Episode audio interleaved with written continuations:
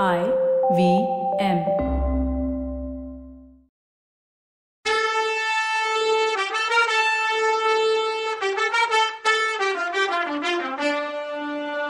வணக்கங்க. நான் கவிதா பேசுறேன். வெல்கம் டு கதை பாட்காஸ்டின் பொன்னியின் செல்வன். இது எபிசோட் நம்பர் நூத்தி அஞ்சு. வந்தியத்தேவனும் நம்பியும் கடம்பூரை தாண்டி கொஞ்ச தூரம் போனதும் அடர்த்தியான மூங்கில் காடு ஒன்று இருந்ததை பார்த்தாங்க. அதுக்குள்ள ஐயனார் கோயில் ஒன்று இருந்துச்சு. அதை பார்த்த வந்தியத்தேவன் நம்பி என்னால் இதுக்கு மேலே நடக்க முடியாது. நைட்டு இந்த கோயிலில் படுத்துட்டு போகலாம் யார் கண்ணையும் படாமல் இருக்க இதுதான் நல்ல இடம்னா. நம்பி உடனே தம்பி இது மாதிரி இடத்துக்கு நம்மள மாதிரி வேற யாராவது இப்படியே வந்து சேர்ந்தா என்ன பண்ணுறதுன்னா உடனே வல்லவன் சிரிச்சுக்கிட்டே அப்படி வர்றவங்க குதிரையோட வந்தா நல்லதுன்னா. நம்பி அதுக்கு இந்த காட்டுக்குள்ள மனுஷங்க நுழையிறதே முடியாத காரியம். இதுல குதிரை எப்படி நுழையும்னா எங்கேயாவது ஒத்தையடி பாதை இல்லாம போகாது. எப்படியும் கோயிலுக்கு பூசாரி வரணும்ல? அப்படின்னா ரெண்டு பேரும் அடர்த்தியான மூங்கில் புதரை சுத்தி சுத்தி வந்து ஒரு ஒத்தையடி பாதையை கண்டுபிடிச்சாங்க. முள்ளு கீறாம அது வழியா நடந்து போறது ரொம்ப கஷ்டமா இருந்தது. கொஞ்ச தூரம் போனதும் காடு மரம் இல்லாம இடைவெளி இருந்துச்சு. ஒரு சின்ன கோயிலும் கோயிலுக்கு ஆப்போசிட்ல பலிபீடமும் அது பக்கத்துல மண்ணால செஞ்சு சுட்ட யானைகளும் குதிரைகளும் வரிசையா இருந்துச்சு. ஐயனாருக்கு வேண்டிக்கிட்டு இப்படி பக்தர்கள் செஞ்சு வைக்கிறது வழக்கம். இதுக்குள்ள வல்லவன் குதிரையை தேடிட்டு இருந்தோமே ஐயனாரை கேட்டு ரெண்டு குதிரை வாங்கிட்டு போலான்னா. நக்கல் தானே? அதுக்கு நம்பி மண் குதிரையை நம்பி ஆத்துல இறங்கக்கூடாது தம்பி அப்படின்னா. வல்லவன் அதுக்கு நம்பி எங்க ஐயனார் சக்தி உள்ள தெய்வம். கேட்ட வரத்தை உடனே கொடுப்பார். உங்க விஷ்ணுவை மாதிரி பக்தர்களை தவிக்க விட்டுட்டு பகல்ல தூங்கிட்டு இருக்க மாட்டார்னா. அப்படின்னா இந்த மண் குதிரைக்கு உயிர் கொடுத்தாலும் கொடுப்பாருன்னு சொல்லு. ரொம்ப நல்லது பணம் மிச்சம்னா நம்பி. இப்படி ரெண்டு பேரும் பேசிட்டு இருக்கும்போது வல்லவன் உஷ்ஷுன்னு சொல்லி நம்பியோட கைய புடிச்சுக்கிட்டு இன்னொரு கையால ஏத்தாப்புல காட்டினான் சூரியன் மறைஞ்சு கொஞ்ச நேரம் ஆயிருந்தது. நாலு பக்கமும் இருட்டான மூங்கில் தொப்பு. தெரிஞ்ச அந்த சின்ன வெளிச்சத்துல ஐயனாரோட வாகனங்கள் உயிர் பெற்று வந்த மாதிரி அசைஞ்சிச்சு. ஒரு யானையும் ஒரு குதிரையும் இடம் பேந்துச்சு. கண்ணால பாக்குறத நம்புறதா வேணாமான்னு தெரியல வல்லவனுக்கும் நம்பிக்கும். ஐயனாரோட இந்த மகா சக்தியை பத்தி நம்பிக்கை சொல்லி காட்டணும்னு வைஷ்ணவரே பாத்தியான்னு அவன் ஆரம்பிக்கும் போது நம்பி அவன் கைய அழுத்தமா பிடிச்சு பேசாதன்னு சிக்னல் பண்ணான். வந்தியத்தேவனை நம்பி பிடிச்சி இழுத்துக்கிட்டு மூங்கில் புதருக்கு பின்னால போய் மறைஞ்சுக்கிட்டான். அங்கிருந்து என்ன நடக்குதுன்னு பார்க்க ஆரம்பிச்சாங்க. குதிரையும் யானையும் அசைஞ்ச இடத்துல இருந்து ஒரு மனுஷ தலை வெளியில வந்துச்சு.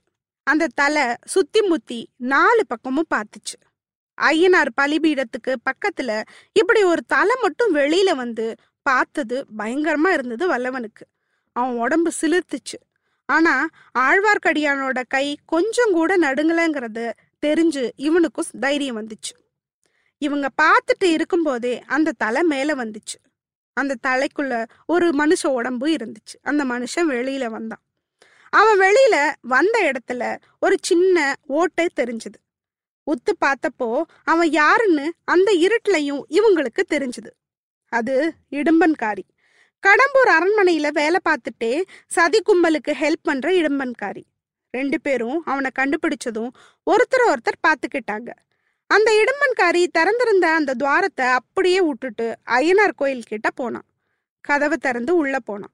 கொஞ்ச நேரத்துல கோயில் உள்ள விளக்கு வெளிச்சம் தெரிஞ்சிச்சு. நம்பி உடனே தம்பி நீ இத பத்தி என்ன நினைக்கிறன்னு கேட்டான். உடனே வல்லவன் குறும்பா ஐயனார் சக்தி உள்ள தெய்வம்னு நினைக்கிறேன். குதிரைக்கு உயிர் வந்ததை பார்க்கலையான்னா ஐயோ இப்ப வந்தானே அவனை பத்தி என்ன நினைக்கிறேன்னு கேட்டேன்னா நம்பி. அவன் ஐயனார் கோயில் பூசாரி போல இருக்கு. நாமளும் போய் சாமி தரிசனம் பண்ணலாமான்னு கேட்டான் வல்லவன். எப்பா கொஞ்சம் பொறுப்பா. இன்னும் யாராவது சாமி தரிசனத்துக்கு வர்றாங்களான்னு பார்க்கலான்னா நம்பி. இன்னும் யாராவது வருவாங்களா என்ன? ஆச்சரியமா இருந்துச்சு வல்லவனுக்கு. அப்புறம் ஏன் இவன் விளக்கு போடுறான் தம்பி? யோசிக்க மாட்டியான்னா நம்பி. பூசாரி போய் கோயிலுக்கு விளக்கேத்துறான். இதுல என்ன யோசிக்கணும்னா இவன். அவன் யாருன்னு தெரியுதா உனக்குன்னு கேட்டான் நம்பி. நல்லா தெரியுது. முத முதல்ல நான் கடம்பூர் வந்தப்போ என் கூட வந்து குதிரை வாங்கி கொடுத்தானே. அந்த இடும்பன்காரி தானே. இப்போ அவன்கிட்ட குதிரை கேட்கலான்னு பாக்குறேன்னா நல்ல ஐடியாப்பா அப்படின்னா நம்பி. உனக்கு இது பிடிக்கலையான்னு கேட்டான் வல்லவன். இடும்பன்காரி குதிரை வாங்கி கொடுக்குற வேலைக்காரன் மட்டும் இல்ல ரவிதாசன் குரூப்பும் கூடல நான் நம்பி. அப்படின்னா எனக்கு ஒரு ஐடியா தோணுது. இடும்பன்காரி ஐயனார் காரியத்தை கவனிச்சுட்டு இருக்கும்போது அவன் எங்கிருந்து இந்த ஓட்ட வழியா வந்தான்னு தெரிஞ்சுக்கலான்னு நினைக்கிறேன்னா வல்லவன். அது எப்படிப்பா முடியும்னு கேட்டான் நம்பி. அவன் வந்த வழியே நான் உள்ள போய் பார்த்தா தெரிஞ்சிட போகுது. நம்பி இங்க என்ன நடக்குதுன்னு நீ பாத்துக்க மாட்டியான்னா. அதுக்கு என்ன அதை நான் பாத்துக்கிறேன்.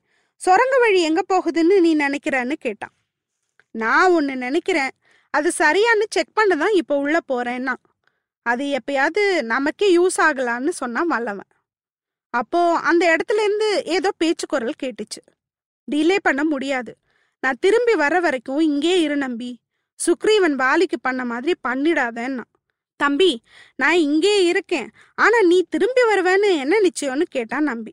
உயிரோட இருந்தா கண்டிப்பா வருவேன்னு சொல்லிட்டு வல்லவன் ஓட்டமா ஓடி அந்த ஓட்டைக்குள்ள இறங்கினான். இறங்கின அடுத்த செகண்ட் காணாவும் போயிட்டான். துவாரம் அவனை அப்படியே முழுங்கிடுச்சா என்ன? கோயிலுக்குள்ள இருந்த இடும்பன்காரி வெளியில வந்து பார்த்தான். திறந்திருந்த ஓட்ட வழி பாதையை பார்த்தான். உடனே பலிபீடத்துக்கு பக்கத்துல இருந்த சூலாயுதத்தை திருகுனான். யானையும் குதிரையும் திரும்பி அதே இடத்துக்கு வந்து ஓட்ட அடைஞ்சிடுச்சு. அது இருந்த இடமே தெரியல. இத பண்ணிட்டு இடுமன்காரி கோயில் வாசப்படிக்கிட்ட வரும்போது ரவிதாசன் சோமன் சாமன் இன்னும் கொஞ்சம் பேரும் வேற எங்க இருந்தோ வந்தாங்க. நம்பி இன்னும் நல்லா மூங்கில் புதருக்குள்ள மறைஞ்சுக்கிட்டான். கோவில் வாசப்படிக்கிட்ட ரவிதாசன் உட்காந்துக்கிட்டான் வந்தவங்க இடும்பன்காரியோட சேர்ந்து கீழே உட்காந்துக்கிட்டாங்க ரவிதாசன் பேச ஆரம்பிச்சான். நண்பர்களே நாம இவ்வளோ நாளா எதிர்பார்த்துட்டு இருந்த விஷயம் நிறைவேற போகுதுன்னா அதுக்கு ஒருத்தன் இப்படித்தான் ஆறு மாசமா நெருங்கிட்டு நேரம் நெருங்கிட்டுன்னு சொல்லிட்டே இருக்கோம்னா அதுக்கு ரவிதாசன் ஆமா அதுல தப்பு ஒன்றும் இல்லையே. ஆறு மாசமா அந்த நாளுக்காக தான் வெயிட் பண்ணிட்டு இருந்தோம். இப்ப இதா கிட்ட வந்துருச்சு. ஆதித்த கரிகாலன் காஞ்சியை விட்டு கிளம்பிட்டான்னு செய்தி வந்திருக்கு. திருக்கோவிலூர் கிழவன் அவனை தடுத்து நிறுத்த ட்ரை பண்ணான் போல. ஆனா முடியலன்னு சொன்னான். உடனே ஒருத்தன் வழியில வேற யாராவது தடுத்து நிறுத்த மாட்டாங்களா?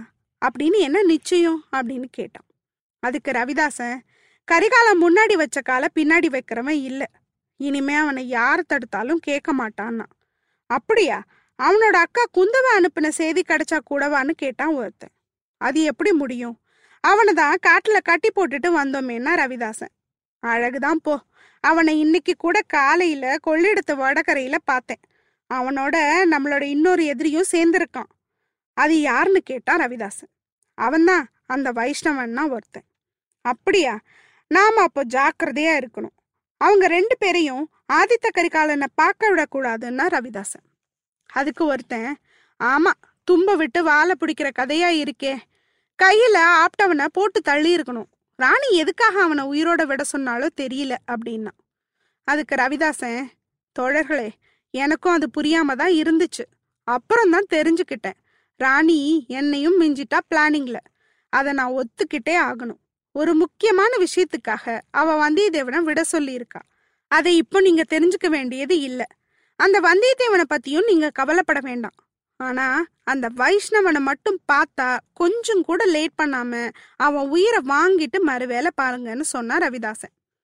இவங்க இங்க பேசிட்டு இருக்கும்போது அந்த ஓட்ட வழிய சுரங்க பாதைக்குள்ள போன வந்தியத்தேவன் என்ன ஆனான்னு பார்க்கலாம் அவன் நுழைஞ்சதும் கொஞ்சம் படி கடகடன்னு இறங்கிட்டான். ஏன்னா அவன் தலை வெளியில தெரியக்கூடாதுல்ல? அப்புறம் கொஞ்சம் தரையா இருந்துச்சு. படி இல்லை. லேசா வெளிச்சமும் தெரிஞ்சுது. கொஞ்சம் நடந்தான்.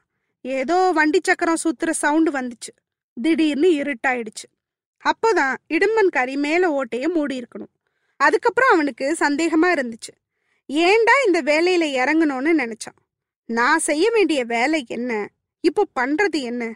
இந்த பாதை என்னை எங்க கொண்டு போய் சேர்க்கும்? என்ன புத்தி கிட்ட வேலை இது? இந்த அவசர புத்தி என்னைய விட்டு எப்பதான் போகுமோ? இதெல்லாம் யோசிச்சுட்டே மெதுவா நடந்தான். திரும்பி போகலாமான்னு யோசிச்சு வந்த வழியே திரும்பினான். படி இருந்துச்சு.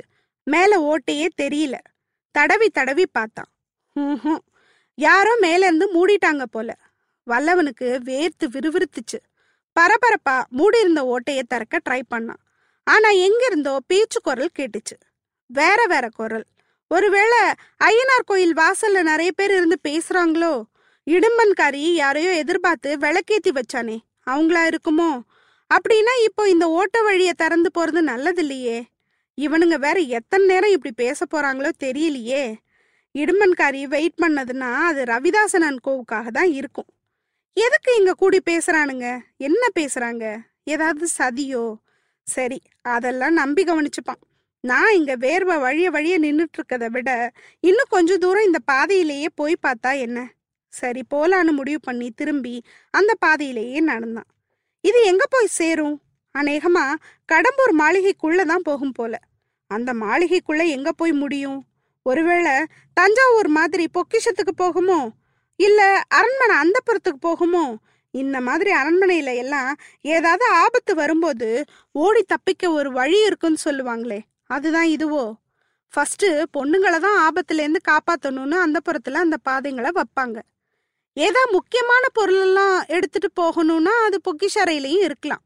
இந்த இடம்பன்காரி இது வழியா வந்திருக்கான்னா ஒருவேளை பெரியவருக்கு தெரியாம தஞ்சாவூர்ல பொற்காசுகள் கொள்ளையடிக்கிற மாதிரி இங்க சம்புவரையர் பொக்கிஷத்தை எதுவும் நோட்ட விடுறானுங்களா? எதுக்காக இருக்கும்? திரும்ப திரும்ப பாசிபிலிட்டிஸை யோசிச்சு பார்த்தான். திருப்புறம்பயம் பள்ளிப்படை காட்டுல பார்த்ததும் கேட்டதும் ஞாபகம் வந்துச்சு. பழுவூர் ராணிக்கிட்ட இருந்த மீன் சின்னம் போட்ட வாள் ஞாபகம் வந்து கண்ணுக்கு முன்னாடி வந்து ஜொலிச்சிச்சு. அவனுக்கு அப்படியே உடம்பு சிலிர்த்துச்சு இல்ல இல்ல. சொத்தை கொள்ளையடிக்கிறதெல்லாம் இவங்க வேலையே இல்ல. இவங்க எய்மும் கிடையாது. வேற ஏதோ பயங்கரமான ரீசனா இருக்கும். இந்த பாதை எங்க போறதுன்னு தெரிஞ்சா அவங்க நோக்கத்தை தடுக்க ஏதாவது ட்ரை பண்ணலாம். கொஞ்ச தூரம் நடந்தான். நிமிஷ நேரம் தான் இருக்கும். ரொம்ப நேரம் நடந்த மாதிரி இருந்துச்சு. காத்தே இல்லை. மூச்சு முட்டுச்சு. ஐயனார் கோயில்ல இருந்து கடம்பூர் அரண்மனை எவ்வளோ தூரம்னு யோசிச்சப்போ மலப்பா இருந்துச்சு.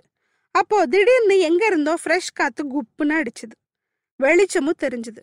யாராவது வராங்களா மாட்டிப்பானோ? அடுத்த எபிசோட்ல பார்க்கலாம் அது வரைக்கும் நன்றி வணக்கம்.